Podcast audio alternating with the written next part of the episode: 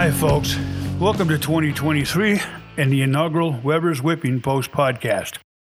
Here's to trusting you had a Merry Christmas and are charging full steam ahead into an even better new year. I come to you from my broadcast studio on a bitterly cold day in Bourbonnais, Illinois, trying to figure out why the hell I'm not in Arizona. For a variety of reasons, Illinois has long lost its luster to me, but that's a rant for another day. The podcast version of Weber's Whipping Post will be to broadcast conservative commentary, some of which will be obtained from my weekly columns, printed in four different newspapers, and that can be found on my blog page, also called What Else? Weber's Whipping Post. I intend to keep this podcast between 10 to 15 minutes so you can listen in your car or the shower. Down the road, I foresee having guests as well, so keep in touch. The title of the podcast and blog comes from a novel I published back in 2010, which I named Whipping Post. The title had quite a bit to do with my fondness for Allman Brothers music, as well as the song Whipping Post, written by Gregg Allman. The chorus to the song goes something like this, and since I can't hold a candle to Gregg's version, I'm not going to embarrass myself by singing.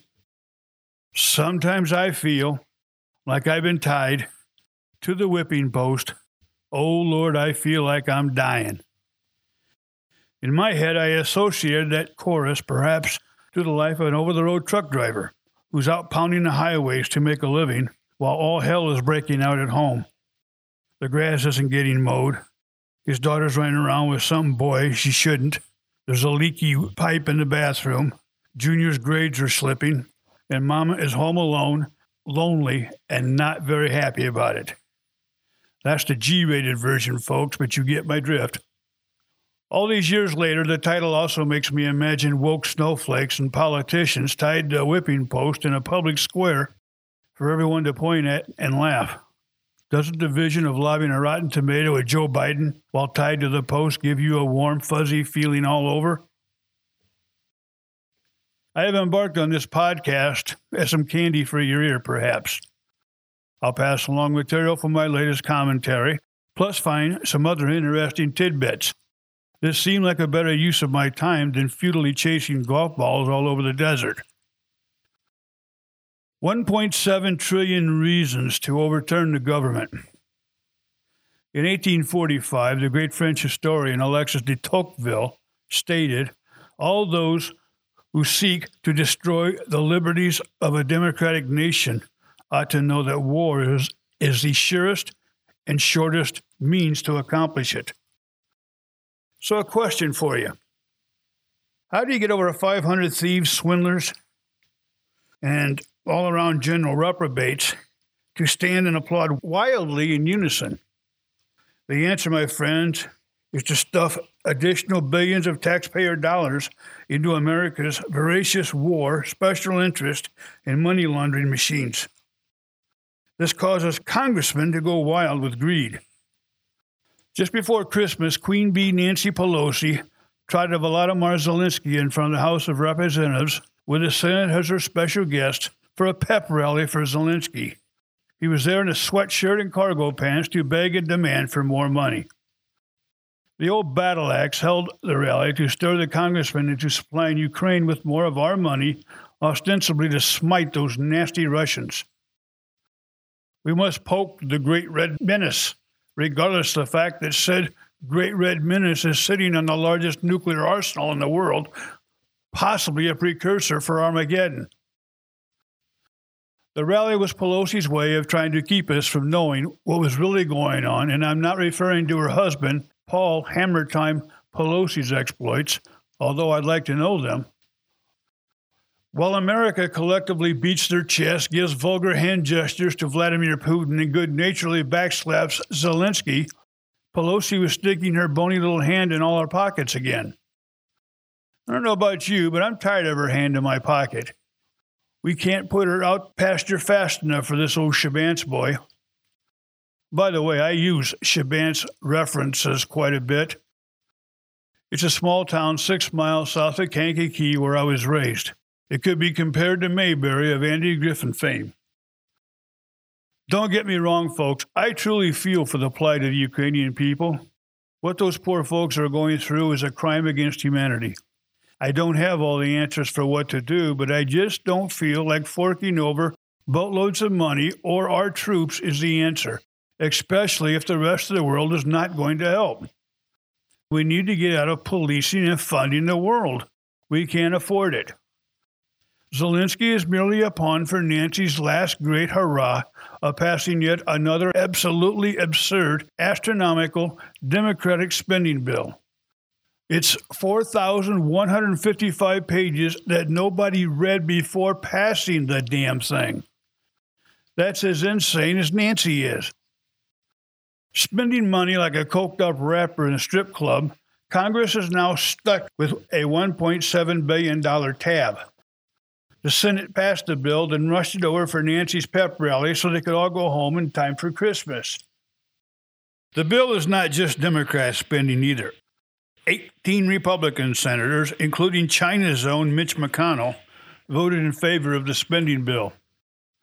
The rally must have done the trick as the House passed a spending monstrosity the next day without much effort. Nine Republican House members voted for the bill, including our own little Kankakee turncoat, Adam Kinzinger. We, the great unwashed, will fork over another $45 billion during a recession for Zelensky to spend as he sees fit with no idea of what he's doing with all that dough. This brings the total given to Ukraine over $110 billion. Does anybody have a clue of what we might get for that investment other than the possible annihilation of Earth? But there's more another $2.6 billion, yes, billion, will be spent to fund the ridiculous January 6th legal efforts and to keep certain American citizens unlawfully locked up. This will include further support of prosecutions, which probably means nothing more than a war chest to chase Trump into hell. The old axiom, hell hath no fury like Nancy scorned, has never been more true. Maybe I've been looking at this all wrong and just start feeling sorry for husband Paul. No wonder he drinks so much. Pelosi stuck another provision in the budget to direct the Capitol Police to extend security for former House speakers, as in Nancy Pelosi, for a year after they leave office. No word on what that will cost us schmucks, although the Capitol Police budget is now being increased by $132 million. Congress is going to bestow the corrupt FBI more of our money to curb all that domestic terrorism and extremist violence they envision we see, too. Quick, name the last time you saw any domestic terrorism or extremist violence. I'm not referring to the crime on the street stuff we see every night on the news, as that doesn't count with our congressmen. They're not funding that issue. Our government doesn't even think there is a crime problem, mostly because it hasn't come to their house yet. This means the FBI will have more money to spy on law abiding citizens such as those they don't agree with politically. In a sane world, the FBI budget would be slashed to zero until the sewage emanating from the swamp has been drained out of the Hoover and Quantico buildings, and people like Wray, Strzok, and Comey are all in prison awaiting treason charges. But there's more. Other boondoggles we schmucks get to pay for include $3 million to a hip hop museum in the Bronx. Why can't the hip hoppers build their own museum? They seem to be rolling in money, judging by their videos and constant award shows. $3.6 million for a hiking trail in Georgia named after Michelle Obama. The Obamas are worth north of $40 million, and we're the ones footing the bill for this boondoggle. $200 million to promote gender programs in Pakistan. What the hell? How does this make sense? $8.16 million for various LGBTQ programs. I have nothing against gays, folks, but it's too much to state I don't want to give them money for promotion of their sex lives or identity, just as they don't want to donate to mine. But the most ironic, moronic, asinine, preposterous, absurd, total waste of our money of all $410 million to reimburse several Middle Eastern countries for, get this, border security. Our southern border hemorrhages illegal immigrants daily by the thousands that overwhelm systems we can no longer afford, smuggling drugs that are killing our youth in record numbers, yet elected officials are sending our money for the borders in other countries. This deserves a WTF. In 2015, Congressman Louis Gohmert introduced a bill that would call for no taxation without representation. Actually, I thought that was a real law existing somewhere in our governing documents, but it's not. It was just a rallying cry. Anyway, Louis submitted to the House Ways and Means Committee, where it has languished ever since. Probably sits right on top of the term limits bill shoved in a pile on the far end of some bureaucrat's desk, never to see the light of day.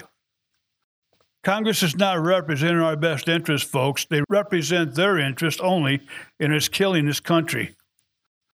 Every year, we hear these massive spending programs of our money on items that do not represent our interest in the slightest. They spend our hard earned money on ridiculous items that keep us fighting with each other, while really big money, such as $110 billion to Ukraine, money that can be laundered, leaves the country. Our Congress has done a great job of making us an exporter of our own money. This pretty much sums up the war machine. With the House turning over to a Republican majority, it's thought things will change. That's doubtful, but we'll see. Republicans like status quo and don't want to upset their fellow Democrat statesmen, even while said Democrat statesman is beating the hell out of the Republican.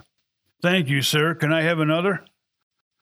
One of the first things we need to do with this new House is to insist they pass Gohmert's bill, H.R. 1813, so we can start suing or jailing these honorable bastards spending our money on things not to the benefit of this country. It's time we got mad. Now for something lighter. Some folks listening to this might already know, but my New Year's resolution is to give Mark Zuckerberg the finger and canceling my Facebook account. He won't miss his next bowl of granola and tofu over my cancellation, but I'm tired of his left leaning algorithms and those self righteous woke nut jobs he calls fact checkers. I just don't want to be part of that nonsense anymore, and I encourage you folks to do the same. I also think it's time to give up on my beloved Chicago Cubs, at least until the Ricketts family has disposed themselves of the team. Evidently, now that they have finally drugged the Cubs across the World Series line for the first time in over 100 years, they decided to revert back to Phil Wrigley's plan of teasing everyone in the offseason about what they're going to do, then hiring has beens, bargains, and washed up players, then never following through with any of the big names they promised. They prefer mediocrity of performance while collecting lots of our money, kind of like our government. I held on until they won something of significance in 2016, but I'm too old to fall for it again. I'm running out of World Series opportunities. Until Ricketts sells out, I'm a Yankee fan. Having nothing better to do the other day, I happened to click on a link to Capital One Shopping. You know about this? If not, you might want to find it on the net and sign up. It's free.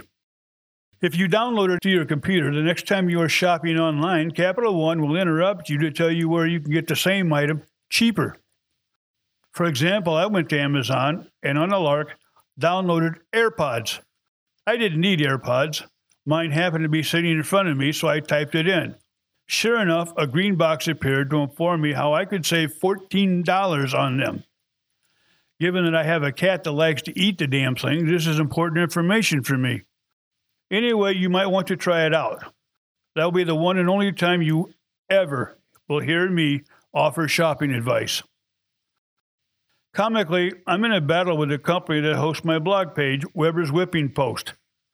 I tried to promote my commentary of the FTX bankruptcy to a larger audience. You have to pay for that, folks. Some snowflake at WordPress flagged my commentary.